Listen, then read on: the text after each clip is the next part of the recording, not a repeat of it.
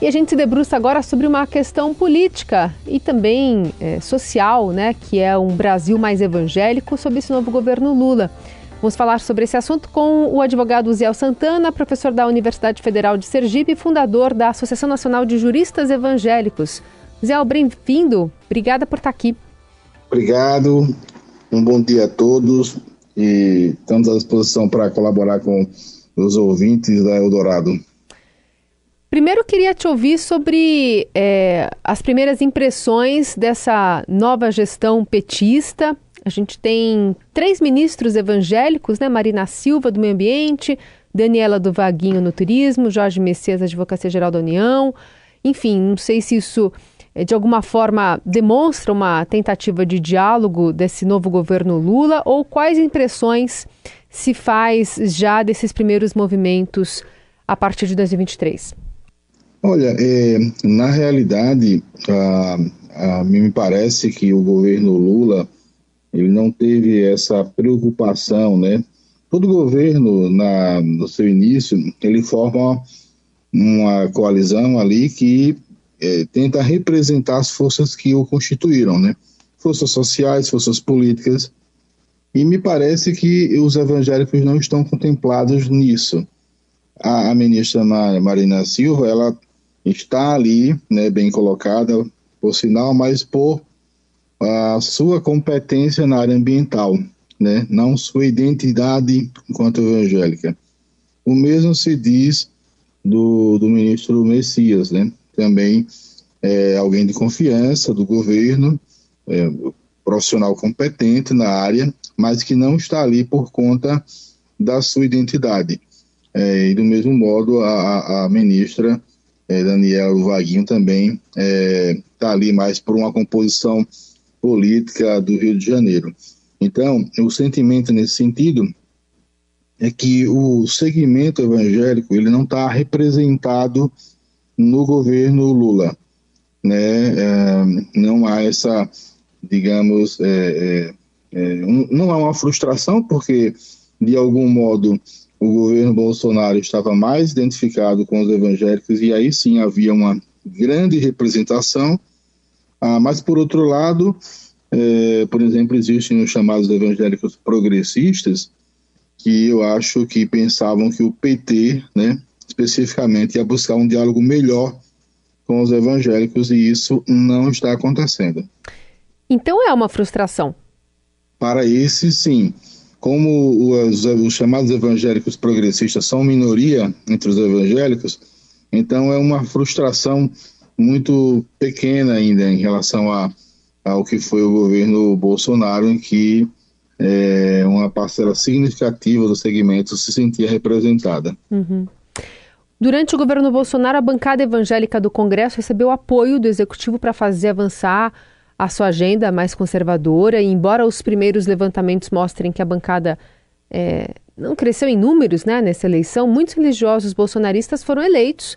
Então, a gente tem a ex-ministra da Mulher e da Família, a pastora Damares Alves, forte ativista.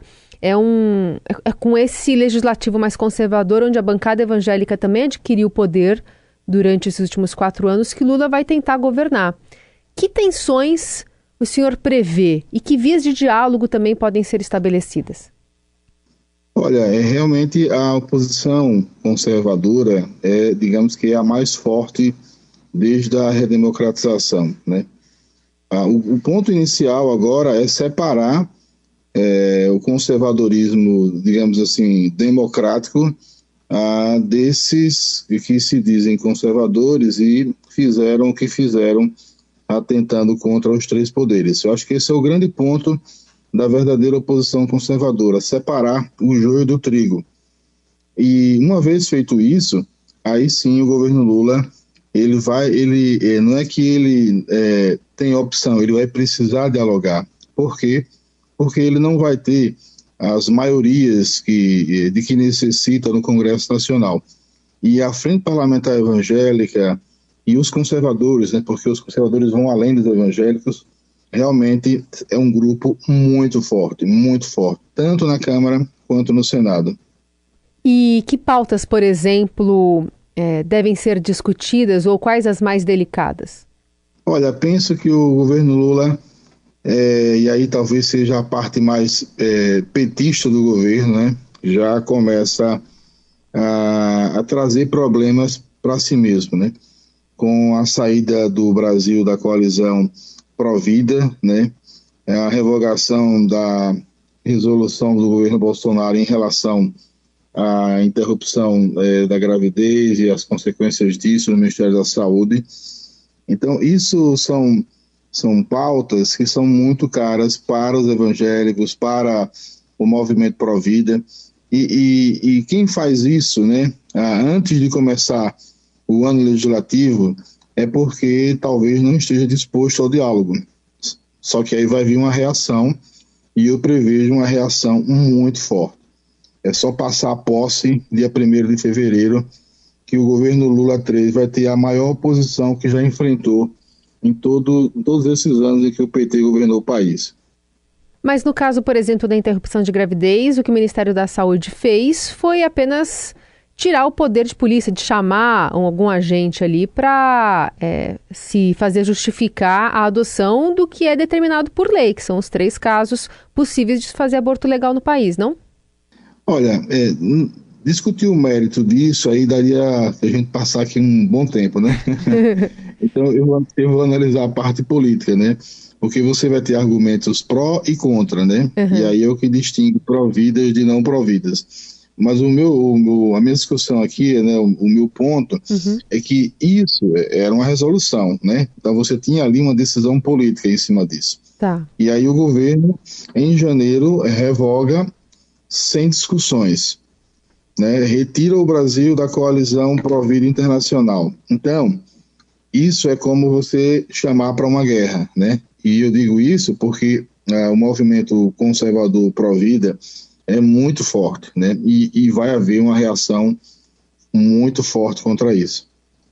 E então, e você estava dizendo então que é, esses movimentos que já foram feitos agora nesses primeiros é, dias de governo é que é, é, é elas serão demonstradas ou serão efetivamente ter alguma repercussão a partir da, da composição desse novo Congresso em fevereiro. Exatamente. São duas coisas importantes. Primeiro, os verdadeiros conservadores, os evangélicos que pensam no país, eles estão nesse momento se separando daqueles que atentaram contra a democracia. Esse é um movimento interno do movimento conservador. O passo dois é: os conservadores sabem que nesse início de governo Lula, ah, parece que o diálogo não é algo que está em cima da mesa. O governo vem para mudar é, aquilo que já foi consolidado no governo Bolsonaro. E aí é onde vai entrar a forte oposição. E por isso, conhecendo o perfil do presidente Lula, é, ele deve sentir isso e vai buscar o diálogo, porque você não tem como lutar contra a, a grande maioria é, conservadora que está presente no Congresso Nacional. Só na frente parlamentar evangélica, por exemplo, é a maior frente, é, eu acho que das últimas cinco legislaturas. Então, você imagine que é, a, a, impossibilidade de diálogo seria um suicídio político para o governo Lula. Uhum. Eu queria te ouvir também eh, sobre eh, que pautas vocês entendem que devem ser prioritárias daqui para frente e as, os possíveis pontos de contato em que esse acordo vai precisar ser, ser feito. Enfim, quais principais desafios e espinhos desse ano de 2023, especialmente? Olha, eh, eu particularmente estava muito confiante, apesar de é, dessas tensões políticas entre é, bolsonaristas, lulopetismo que, uh, pelo discurso do Lula na vitória, né, uh, haveria ali um, uma possibilidade de realmente de se dialogar sobre temas que são importantes para o país, né? Tanto da área econômica, é, quanto da área social, direitos humanos é, em geral. É, mas isso não está acontecendo, né? Então, isso é um, um, um elemento de preocupação. Eu entendo que os evangélicos, eles devem ter uma agenda própria, que não é a agenda simplesmente contrária ao que pensa o petismo, né? Então, uh, do ponto de vista é, da assistência social. Tem muito a se avançar e o governo do PT sempre se preocupou com isso. Mesmo a agenda de direitos humanos, né? Por exemplo, lembro que a Ana Júri foi, um, foi pioneira no movimento evangélico em capitanear é, o trabalho de ajuda humanitária é, para refugiados. Então, é, existem pautas aí que podem ser é, importantes é, para os evangélicos e para o governo, né? E aí se tentar trabalhar junto em prol é, do país. Ah, temos essa questão aí envolvendo esses atos é, de vandalismo contra os poderes, isso aí é algo também que é uma pauta em comum, porque os conservadores não apoiam é, tais iniciativas, né?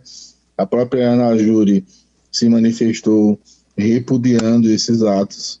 Então, isso é uma pauta em comum. Realmente, o Estado Democrático de Direito é algo a ser defendido pela esquerda, é, pela direita, ah, por conservadores, por progressistas. Né?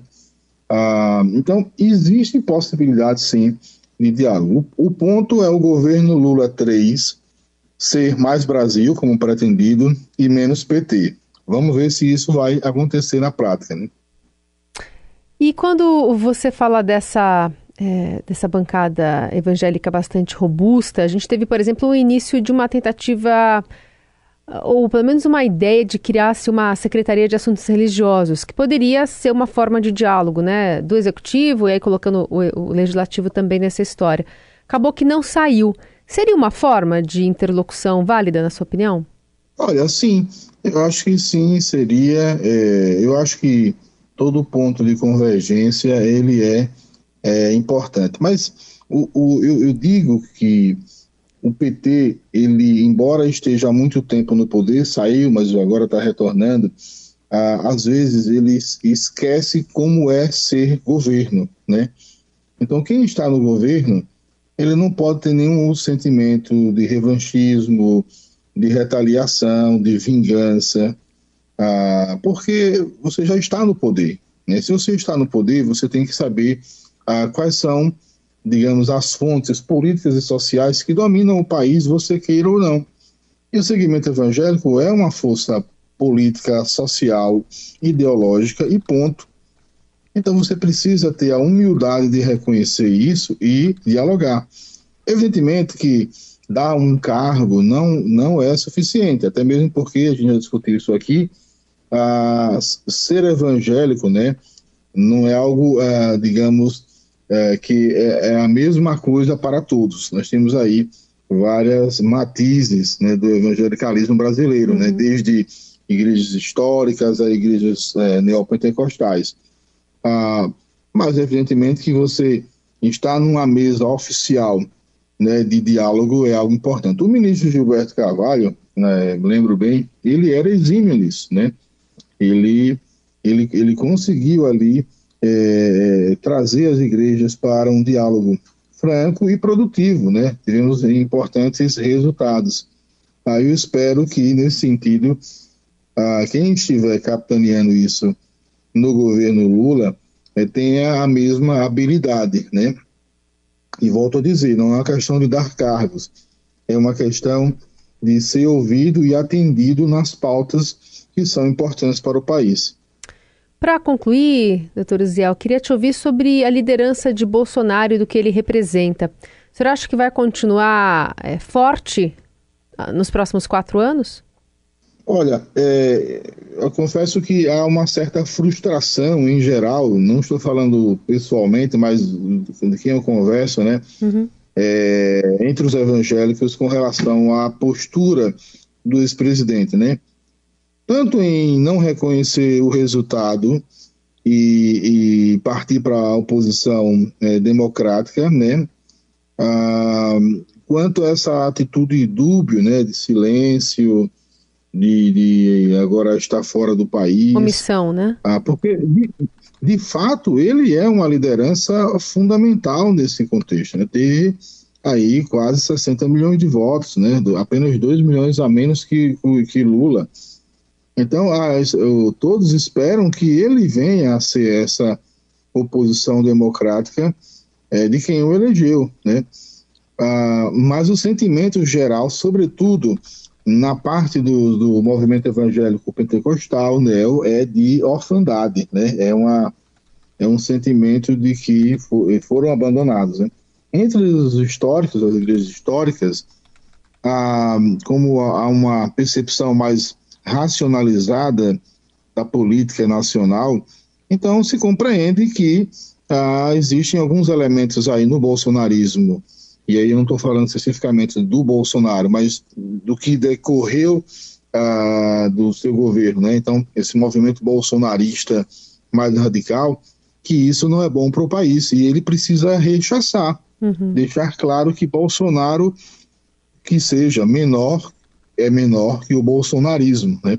É melhor que seja menor e resista do que seja igual e deixe de existir, seja juridicamente, seja politicamente. Esse doutor Uziel Santana, professor da Universidade Federal de Sergipe, fundador da Associação Nacional de Juristas Evangélicos. Muito obrigada mais uma vez pela conversa, sempre um prazer tê-lo aqui. Obrigado, queridos. Um bom programa a todos e um bom dia.